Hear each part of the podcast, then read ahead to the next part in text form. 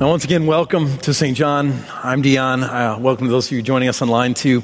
Uh, we are in week five of this series, Marked. And, um, and this week again, you know, five weeks into a series, it, it can start to feel like, all right, five weeks, I'm ready to move on to something else. At least that's how I feel sometimes. Um, but I was reminded again this week, several times over, why this series is so important. Because have you noticed that, that in our country today, in our world today, really, uh, anyone can call themselves a Christian. No matter who they are, they, they can call themselves a Christian. And, and, and do you know this? That technically you cannot argue with them on that designation. Right? Have, have you noticed this? I mean, theologically, if someone says Jesus is Lord, then they can, they can rightfully call themselves a Christian, and you technically cannot argue with them about that. But sometimes it just doesn't sit right, does it? I mean, when someone calls themselves a Christian, when they apply that label to themselves, and, and there's nothing else that evidences it except that label. Do you know what I mean? Those moments where, where someone will say something about being a Christian, but, but, then, but then everything else they, they say or do seems to say the opposite. That just doesn't sit right, even though technically you can't say anything against it. And uh, this week, you know, just cut to the chase, we're in this big election year. And it just surprises me, and maybe it doesn't surprise me at all, but um, it, it, bothers me, I guess. It doesn't sit right with me that uh, here in this election year, you have candidates who, in one breath, can quote Bible verses, and then in the next breath, they can totally berate people and say the most ugly, hateful things, just two breaths apart. It just doesn't sit right with me. Now, I'm not saying that you have to vote for a Christian candidate. I would never say that. In fact, I don't think you have to. You should vote for the best person for the job. But, but here's my deal. If you're going to make the claim, if you're going to apply the label to yourself, then, then it seems like there should be more than just a label. It should have to be more than just a claim, not just for politicians, but really for all of us. See, see in our culture, we have this word, in our dictionary, we have this word hypocrite. And this word, I think it's a word we all know. It, it implies someone who is acting or pretending. They're wearing a mask. They're pretending to be someone that they're not. They're play acting. They're, you know, they're, they're um, insincere. They're, they're inauthentic. Now, my question is, though, even though we know this word and we'd apply it to people freely, my question is, how do you really know if someone's being a hypocrite? Or if it's just a matter of human weakness? If it's a matter of struggle, if it's a matter of character flaws that we all have, a matter of sin struggles that we all have that, that they're fighting with. I mean, how do you know if someone's just struggling it out with their sinful nature? Or how do you know the difference if, if someone's either in struggle or if they're a hypocrite? I'm like, how, how do you know? There's no way to tell, is there? And see, again, it, it, it, may not be provable that someone is a hypocrite, but, but there are just moments where, where people's attitude, their actions, and their label, they don't mesh and it doesn't sit right. And see, that's where I think Peter was so wise. Peter was one of the closest followers of Jesus. Peter was one of the leaders in the early church. And uh, Peter wrote a letter to Christians. And uh, we've been studying this letter a little bit here in the series. It's kind of our theme verse for the series. Uh, just one part of it, though, Second Peter chapter 1. We've been studying these words. And, uh, and Peter seemed to either predict the conundrum that we would find ourselves in today, or it was the same problem living back in his day, where it just didn't sit right that people could call themselves a Christian and yet live another way. And so instead of saying, no, no, no, you're not a Christian, you're a hypocrite, instead of arguing that point, Peter said something else. He, he spoke to people who want to be sincere, and he said this. He says, you know, if you want to be sincere, then do this. Make every effort to add to your faith right? Because faith is all that's required in order for you to say, I'm a Christian. But make every effort to add to your faith, if you're sincere about this, goodness, and a goodness knowledge, and a knowledge self control, and a self control perseverance, and a perseverance godliness. And a godliness, we're going to talk about these next week mutual affection, and a mutual affection love. For if you possess these qualities in increasing measure, they will keep you from being ineffective and unproductive in your knowledge of our Lord Jesus Christ. It will keep people from going, yeah, I know that's what you say about yourself, but I'm not seeing it. It will keep people from calling you a hypocrite. But, but then he goes on and he says these words. I don't know if we've studied these yet. He says, but whoever does not have these things, Anyone who clings to the label alone, anyone who clings to the creed alone and doesn't have the rest of these things, here's what he says. He says it, not me. So you want to get mad today? Take it out with Peter, okay? Whoever does not have these things is nearsighted and blind, forgetting that they have been cleansed from their past sins. See, Peter again, he says, you know, if, if you're sincere, Strive for more than a label. Strive for more than a creed. Strive for these marks, these marks that we've been talking about in this series. Seven of them that, that we're going to talk about before it's all said and done. And add to your faith these other marks because if you do, that will make all the difference as you live out your life in the world. See, in week five of the series, I believe this series is so important for us. And, and, I hope you're taking it seriously. I hope you're seeking God in all of this. I hope you're trying to embody these marks because I believe they make all the difference in our faith, in our life, in our witness in the world. And so today we're going to look at the fifth mark, the fifth mark in our series. Um, a mark that I think is the hardest one, the most difficult one, not only to live out, but to get our minds around. The mark, of course, is the mark of godliness. The fifth thing in his list, godliness. Now, um, we might use this word. Maybe you don't, but a lot of people do. Someone's godly, someone isn't godly, it's ungodly, it's godly, you know, whatever. We, we might use this word. But, but, but today I want to ask you what does this word really mean? What does it mean to be godly? I mean, when I, when I hear that, I think, okay, does that mean to be godlike? I mean, to be godly, that means evidencing the character traits of God? That's a pretty tall order. Is that what it means? Does it mean to be upright or righteous or perfect? Does it mean to be pious or well behaved? What does it mean truly to be godly? See, the other lists, or the other words in Peter's list, I mean, we know those words perseverance, self control, knowledge, right? Goodness, okay. But what does it mean to be godly, really? See, I've been scratching my head on this one, and, uh, and just to let you know, I have a deeper motive for trying to figure this out. Um, some of you know this, most of you probably don't, that in our church's constitution, there is a list of four things. And, and this list of four things are the four ways, the four reasons that I can be dismissed, I can be fired as your pastor. See, someone decided a long time ago that it probably wasn't a good idea to let the, the church fire their pastor for any reason because pastors occasionally do things that make people mad, right? Um, and so they decided that a long time ago, it's not, it's not okay for people just to fire their pastor for any reason. You know, you can't fire him because he's relentless in his assaults against your beloved red carpet, right? You, you cannot fire me for that. You can disagree with me, you can't fire me for that. You can't fire me for that. But, but they said, but there are some things, there have to be some ways that you can fire a pastor who's unfaithful. And they highlighted these four things, and they're actually written about in our Constitution. Now, I'm hesitant to share these with you today just in case some of you have been like, I've been waiting for this moment. Um, I mean, here it is. I'm just going to go with it. It's out in our Constitution. You'd find it eventually. So, um, the first thing, persistent adherence to false doctrine. To, to, not just make a mistake in something I say, but to persistently teach false doctrine. In ungodly or scandalous life, I'll come back to that in a minute. Willful neglect of official duty. so I, I'm just not doing my job, I refuse to, or an inability to do my job. So those are the four reasons that you can get rid of me. Now you know. Um, but, but specifically, I want to look at this word right here. This word scares me a little bit. Because I'm just going to be honest with you. I'll, I'll, be straight up. And I was, in fact, when I interviewed for, for this job, when I went through the whole process, I, I would never say that my behavior is always godly. Uh, just watch me drive in heavy traffic sometime. All doubt will be removed instantly. But more than, more than road rage, and by the way, I'm from Michigan. We claim road rage as a birthright. I mean, it's just, it's not even a character flaw, it's just who we are. But, but more than road rage, I mean, if, if you put me under surveillance, if you watch me for 24 hours, uh, and you know, you, you watch that and you played that back of just, just me living my life, I, I guarantee something. I guarantee that there would be things that all of you would, would go like, wait a minute. I, I don't, I don't like that in my pastor. I, I don't feel good about that right? There would be things that would bother you. And, and correct me if I'm wrong, if we put you under 24 hour surveillance, and your family, your friends, just random people, strangers watch that, they would feel the same, right? They would see things about your behavior, they go, hold on. So when it comes to godliness or ungodliness, how, how do we measure this really? I mean, what's the criteria for this?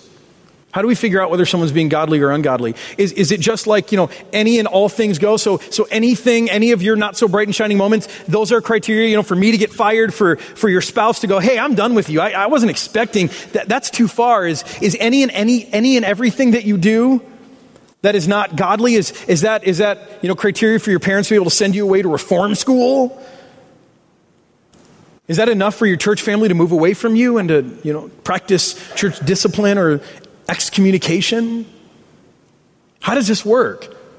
Or is it on some sort of sliding scale? Are you graded on a curve based on the people you hang out with? You know, or are you godly if you're just better than all your peers? Or, or is there some sort of jury where public opinion gets to decide what constitutes godliness and what doesn't. See, how do you really know what godliness is? I, I, think this is very difficult to get your mind around, especially because we are a church, we, we belong to a faith tradition that takes very seriously the reality of our sinful nature. We don't teach in this church that you can ever overcome your sinful nature in this life. You can war against it, you can mature, but you will never beat it. You will never perfect yourself. We don't believe that as long as you live life on this earth. You won't have that. So, so how do you talk about godliness when we also talk about the strong reality of a sinful nature that we all fight against? And how do you add godliness to your faith in the way that Peter instructs us to?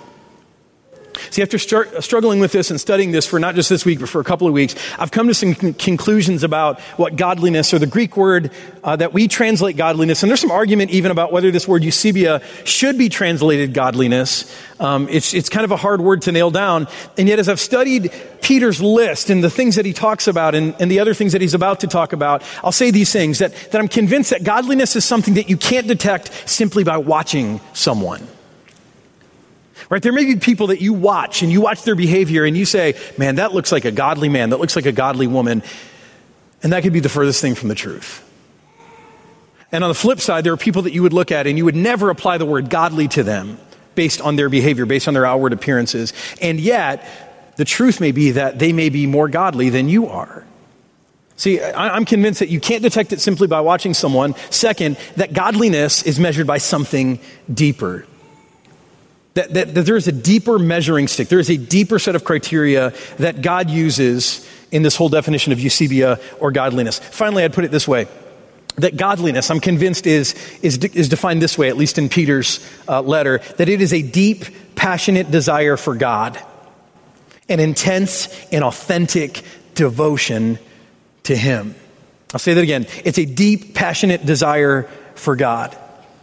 It's an intense and authentic devotion to Him. See, see, this is godliness. It's, it's not the other stuff that we often get hung up on and we often point to. And to show you this in detail today, I, we're going to look at a character in the Bible, a person in the Bible, who is probably one of the few examples in the Bible that universally Christians and scholars and everyone else would say, yes, this is a godly person. You can't do that with many people in the Bible. There's a lot of argument. But there are a few people, and, and we're going to look at the guy who I think more than anyone else, no one would argue against his godliness. But before we look at him, I want to talk to you about another guy. I want to talk to you about a guy by the name of Saul. Now, there are a couple guys named Saul, but the Saul I want to talk to you about was, was the first king of Israel. And he was made king because God chose him. God picked him to be the king. So, so God selected him you would think that'd be a pretty good HR director, right? I mean, God hiring someone. I mean, what a great hiring manager. And, uh, and for a while, Saul did a very, very good job. But then somewhere along the way, some, somehow, Saul lost it. He kept up his, his appearances, or he tried to. He tried to keep his behavior very kingly and very righteous acting. But, but somewhere along the way, he lost his heart for God. He lost a deep devotion for God. And so um, one day, um, his armies are getting ready to go into battle because that's what kings did back in those days. They led their armies into battle. Um, and so his armies are getting ready to go into battle. And I'll spare you the whole story, but, but he makes a decision. And his decision is he makes a decision to offer sacrifices um, before they go into battle as a way to invite God's favor on them. This is something that he shouldn't have done. And more than just breaking a rule, he wasn't authorized to make these sacrifices. The truth of what Saul's doing here is, is Saul is, is trying to keep the appearances right. He's trying to encourage the men. He's trying to make it look like, hey, God is with us. He's trying to give them boldness as they go into battle. But, but the reality is, his sacrifices have nothing to do with honoring God. They all have to do with keeping his army energized and keeping himself, uh, you know, empowered and, and victorious as a king. And right after he offers these sacrifices that he should not be making, the prophet Samuel walks up. And Samuel is the guy who is in charge of making sacrifices, and he's the spokesperson for God. And here's what he says to Saul He says, You have done a foolish thing. You have not kept the command the Lord your God gave you. If you had, He would have established your kingdom over Israel for all time. But now your kingdom will not endure. The Lord has sought out a man, this is important, a man after his own heart, and appointed him ruler of his people, because you have not kept the Lord's command. See, what's the command here? Is the command you shouldn't make sacrifices? That's only the priest's job? No. See, the command and God tells us what the command is. I highlighted it in yellow. The command is that Saul would love and honor God, that he'd be a man who would stay devoted to him, not just in his actions, but, but more importantly, in his heart. And somewhere along the way, Saul had lost it. He had become ungodly. Now, I want to skip ahead a few chapters. That was 1 Samuel 13. I want to skip ahead a few chapters to the moment where God finally identifies the next king, the man who will be a man after his own heart, who will live a godly life. And that's our example today. So we're going to go to 1 Samuel 16. Uh, you can follow along here on the screen or also in your Bible. Let's take a look.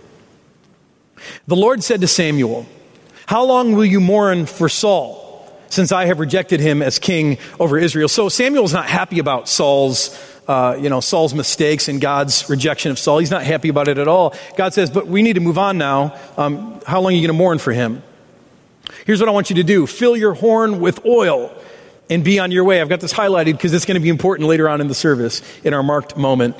He says, I am sending you to Jesse of Bethlehem, a nobody at the time.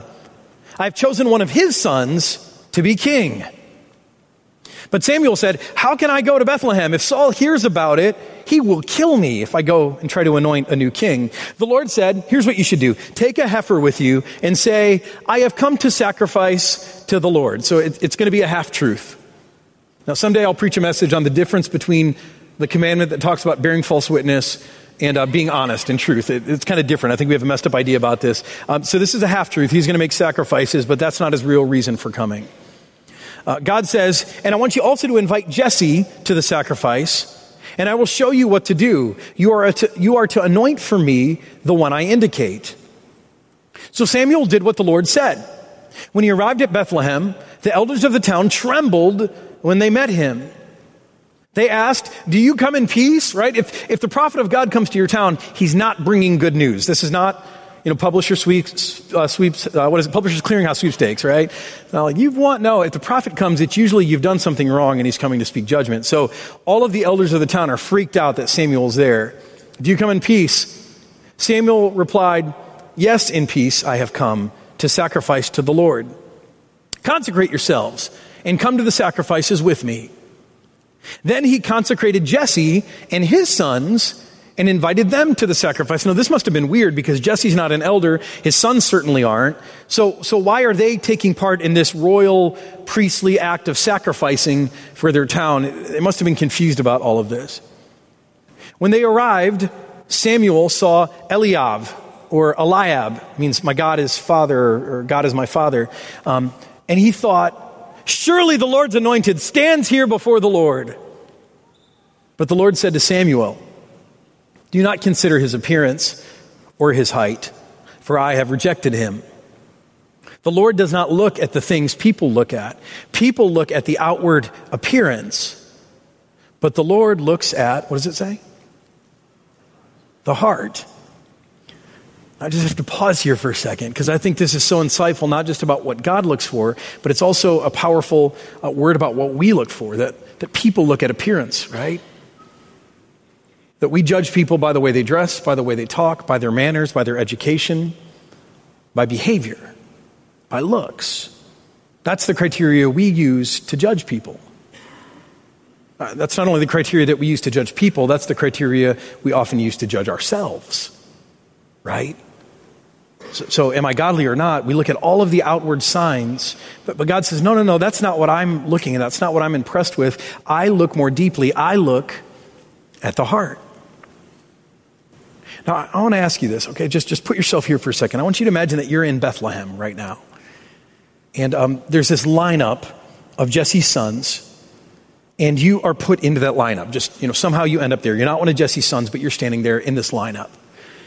And uh, as Samuel makes his way down the line, you know, he stops at Eliav first.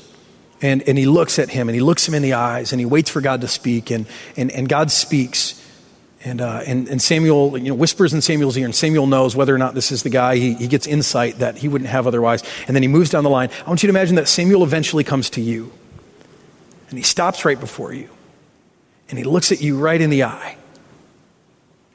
And, uh, and, and, and he waits for God to speak. He waits to hear what God is going to whisper in his ear about you. What do you think God would say?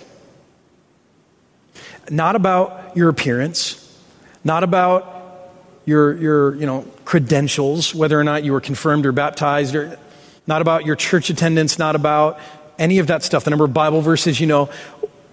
What do you think God would say in Samuel's ear about your heart, about your devotion to Him, about the level of desire that you have for Him? What do you think God would say?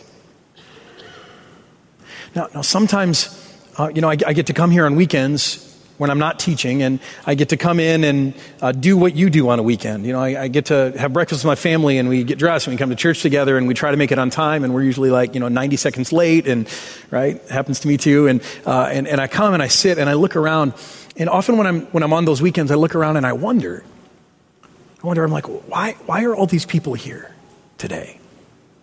I mean, I know why I'm here, but but why, I wonder why they're here.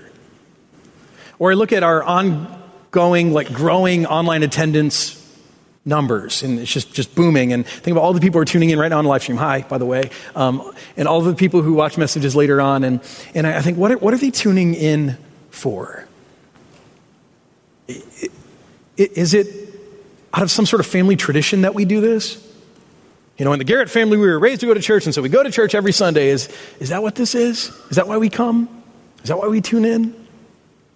Or is it out of respect for some family member because we know it matters to them? And so, out of respect for them, we show up? Is, is that what brings us here? Is it, is it, is it out of um, some, some desire to grow as a moral person, to become morally upright? To do that for our kids, to help them become moral people, our grandkids, help them become moral people? I'll tell you, there's nothing wrong with those things. But those aren't reasons that get God excited. See, God doesn't look at, at all of those things, and He's not impressed by those things. God is looking deeper. He's looking for men and women who will be men and women after His own heart. People who come here because they desire to be with Him. They desire to hear from Him. They desire to spend time with Him. They want to honor Him. They're devoted to Him. That's what gets God excited. And I tell you, it must be rare when God looks over the world, it must be rare when he finds people who are actually like that because he gets so excited. I mean, we'll see it in this narrative that, that Jesse has these seven sons, seven sons, and I'm sure they're, they're not bad guys. They were raised to be faithful Hebrew men. And yet Samuel stands in front of each of them, and each time he waits for God to say, That's the one, and God doesn't say it. Take a look at this. It says, Then Jesse called Abinadab and had him pass in front of Samuel. But Samuel said, The Lord has not chosen this one either. Jesse had Shammah pass by. But Samuel said, Nor has the Lord, Lord chosen this one. Jesse had seven of his sons pass before Samuel. But Samuel said to him, The Lord has not chosen these. Now, again, I don't think these are bad guys. These are not irreligious guys. But they just don't have the quality that God is looking for. So, in, in frustration, in confusion, Samuel asked Jesse, Wait, are these all the sons you have? I don't get it. And Jesse answers, No, no, no. They're still the youngest. He's tending sheep. You know, we couldn't all come in. Someone had to watch the sheep. Someone has to. Samuel said, Well, send for him. We will not sit down until he arrives. Come on, on the double, get him here. So he sent for him and had him brought in. He was glowing with health and had a fine appearance and handsome features. Um, but this is talking about David, who became uh, the, the, future king. I'm spoiling it for you. Uh, but we often think that David was like short and ugly, and that's why God chose him. Here, here's some consolation for those of you who are beautiful people God doesn't hate you for being beautiful, okay? Um, it turns out that David was actually handsome and he was strong and, and he, was, he was healthy. Um, but that's not what impressed God. What impressed God was something deeper. Then the Lord said, Rise and anoint him. This is the one. So Samuel took the horn of oil and anointed him in the presence of his brothers. And from that day on, the Spirit of the Lord came powerfully. The, some other translations say the Spirit of the Lord rushed upon David. Samuel then went to Ramah. See, see, David finally comes and God says, This is the one. What's different about David? His heart. This is a man who is living his life pursuing the heart of God. Here's a man who is deeply devoted to God, a man who loves God deeply. He's found the one. Now, before you um, run ahead of yourselves here, I want to set the record straight right now. David doesn't end up being a perfect man. And he doesn't end up even being a perfect king.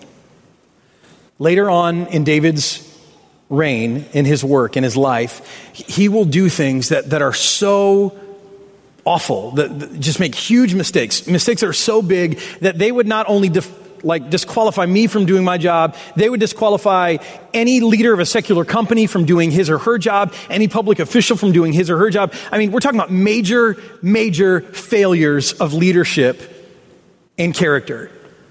David does those things later on in his life. But here's what's crazy to me. Here's what's crazy to me. In spite of those big failures, when David dies, the title that God gave him at the beginning remains in place. God still says of David, even after all of that, here is a man, here was a man after my own heart. Is that weird to anyone else? I mean, at the beginning, sure, God could say that about David, but after David made all these huge mistakes, how could God say, yep, there's David? He committed adultery, he killed a guy, he, you know, did all kinds of things, but man, he's a guy, he's a guy after my own heart. How could God say that? Why would God say that? Because it was true. See, this is where we have to break apart this picture that godliness is somehow about perfection. It's not. But, but what is godliness about? It's about the heart. See, David was a man who, even though he was flawed, even though he was weak, like all of the rest of us, he was a man who lived his life to his dying day with a deep love a deep desire, a deep devotion to his God. I mean, when David worshiped, he worshiped in a way that would make most of us, especially those of us who are men, very uncomfortable. I mean, he, he was a guy who, who, who would cry in worship, right? You know some weepers in worship, people who cry in church, and you're like, what's wrong with them? Uh, David was one of those people. David was a guy who wrote love songs, not to girls. He wrote love poems, not to girls, but to God. David was a guy who, who one time he danced naked, half naked, in front of his whole capital city because the Ark of the Covenant was coming to dwell in his city. God was coming to be his neighbor. And he was so excited that God was going to live next to him that, that he was dancing with all of his might, half naked, in front of all of his people in a way that was so undignified that even his wife was like, David, what's wrong with you? See, see, if a modern day David walked into this church and started worshiping the way David worshiped, he, I, I guarantee one thing, he'd probably be asked to leave. Now, I don't want you to think that David was, was some kind of, uh, you know, weak man. I mean, he's a powerful guy, powerful warrior. He killed a giant, if you know that part of the story. So, so David wasn't soft. He was a guy who was devoted. In spite of all of his failures, in spite of all of his weaknesses, he was deeply devoted to God. He loved God with all of his heart. And so, even in his ugly moments, even in those moments where he had committed great sins, when he found out that those sins were not just sins against people, but, but they were sins against God's honor, they were sins against his relationship with God, the moment he found out that he had sinned against the God that he loved, he fell down on his knees and he cried out and he asked for forgiveness. Because nothing in the world was worth it to him to damage his relationship with God. Now, isn't that true godliness? And I'd ask you, who in your life do you know like that? I mean, as we talk about godliness in this new way, who comes to mind for you? Someone who, who, when they talk about God, they just exude a depth, a devotion, a passion for Jesus, for the love of the Father. Who do you know like that? And they may not be perfect. They're probably not perfect. None of us are perfect. And maybe they're even okay with not being perfect. But, but, but when you're with them, you know that there's something so deep and sincere and powerful about their love. I mean, for me, I think about my grandpa, my, uh, my dad's dad, my Papa JT. He was a man who, um, gosh, he struggled with his flesh. He had a lot of weaknesses. And um, he conquered some of those things, or at least kept them in check as far as I know later on in life. But he had a temper and he had a mouth. And, and yet, when he talked about Jesus, There, there was something so powerful about it. it just, you would tear up and, and you could sense that it was real. When he would play his guitar and sing, you could, you could hear the passion, you could hear the depth, you could hear his heart. Later on in life, he would go to nursing homes and uh, group homes, and, and he, would, he would do worship for the residents there, not because it was a good thing to do. He just, he just had to tell people about his love for God. It needed an outlet in his life. See, that's who I think of. Who do you think of? When you think about godliness in this way, someone who, who evidences that deep devotion and intense passion for God. And maybe more important than who is that in your life, maybe the question for us is so, how do I become more of that? Right? If godliness is about behavior, we can handle that. Right? We, we can train dogs to behave. We can train monkeys to do things. We can do rewards and punishments, and, and we can train your behavior. If godliness is about something deeper, how do we become more godly? If it's about the heart, how do you change the heart? How do you make the heart love? How do you make the heart grow in devotion? How do you do that? I think there's a way, and I want to share with you right, right now. Uh, the first thing is you have to acknowledge how unlovable you can be. Now, now don't get me wrong. I know that you sitting out there that there are plenty of times that you are, you are completely lovable. I mean, you're good looking people, you're kind people. I, I think you're, you're upright people most of the time. I, I think there are plenty of times in your life where you are lovable. The people in your life, they love you and they love you for good reason because you're completely lovable. But can we also acknowledge that there are other times when, whew, right, again, if, if we watch the tape, 24 hour surveillance, there are things that, that, that the people, even who love you most, would see and they would go, and they would move away. See, I'm not asking you to dwell on that. I'm not asking, asking you to wallow in that. I'm just asking you to acknowledge that. That you may be a good person most of the time, but, but are there moments when you can be so unlovable? And if people saw, if they knew, they would back away? Can you acknowledge that? See, see, in order to become more godly, you have to. And then the next thing that you need to do after you acknowledge that is you need to accept what God did for you. Accept what God did for you. That although people might see our moments and they might back away, and maybe in your life you've experienced that. Literally, someone going, hey, that's too much for me. I, I can't be in relationship with you. Even though that's the reality of our human experience, when God sees it, and trust me, He sees it all. He sees it even more clearly than you do. When He sees your unlovable moments, He doesn't back away. He presses in. Not only does he press in, he moves toward you, he runs towards you.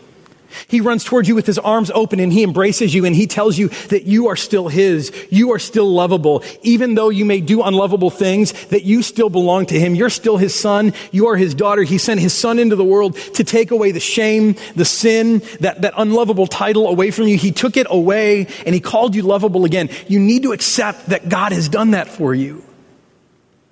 And some of you can't because you're still holding on to this illusion that you're a good person, that you're never unlovable. It's not true. Just let the, let the veil fall off. Acknowledge that you can be unlovable sometimes, really unlovable. And then accept what God's done for you, that He's dealt with that, that, that He hasn't gotten freaked out or stepped away, but He moves in toward you. And He tells you that you're lovable still to Him. See, some of you, you're going to have a hard time, hard time accepting this because you've done some stuff in life and you don't feel like you can let yourself off the hook. You want to hold on to this idea that you are unlovable even to God. You want to punish yourself. You want to beat yourself up for your mistakes and your failures. You want to imagine that you've disqualified yourself from the love of God. Today, I'm begging you, I'm begging you. Accept what God has done for you. Jesus didn't die on a cross for nothing. He did it so you could be free. Just, just accept it. Except that even though you do unlovable things, you can be unlovable. God has declared you lovable again. See, if you want to grow in godliness, if you want your heart to change, you've got to acknowledge that you can be unlovable. You've got to accept what God did for you, and then you've got to learn why. You've got to learn why God did what he did. See, the what's not enough. I went to seminary, and there are all of these elaborate theological definitions of, as, as, to, as to what Jesus did. I'm asking you to look deeper at the why. Why did God do all of this for us? Why does He press in? Why does He love us still? Why does, did He send His Son into the world? Why? And the answer is so simple that I think we just miss it. The answer is because He loves you. Because He's more devoted to you than you are to Him and He doesn't care. Because He wants more for you than you even want for yourself. And I know some of you have a hard time believing that. You think God's trying to take things away from you, but God wants more for you than you even want for yourself because He's so devoted to you that He won't let you settle. See, why did God do that? Because He loves you, because He's devoted to you first and best in all ways.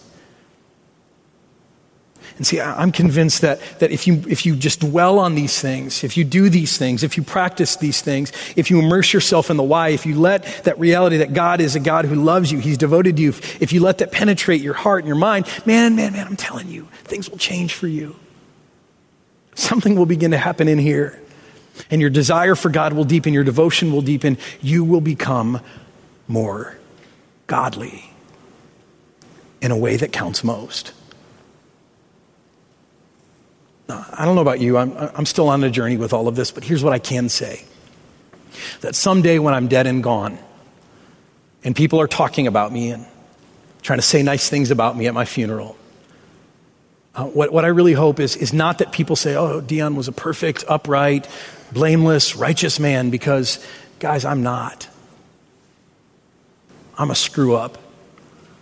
And please don't ever think of me as anything better than that. I, am getting better in some ways, but, but I'm never going to be good enough to not be a screw up. See, see, what I hope, what I wish for myself, my, my dream for my life, is that when I'm dead and gone and people are standing up to say nice things about me, they will say, Man, here was a God who passionately loved God.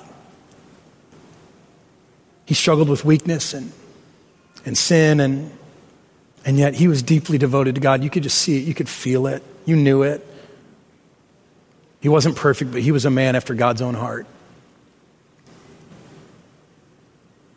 See, I hope today that you can begin to reorient your life away from all of the other pictures of, of, godliness, of what it means to be a Christ follower, and you can begin to reorient them to, to this, to this idea of true godliness, of being a person who is so enthralled by the love of God that you can't help but be devoted back to Him. See, that's godliness. And, and for that, uh, I, I want to pray for us. Father in heaven, I am overwhelmed at who you are and why you do the things that you do.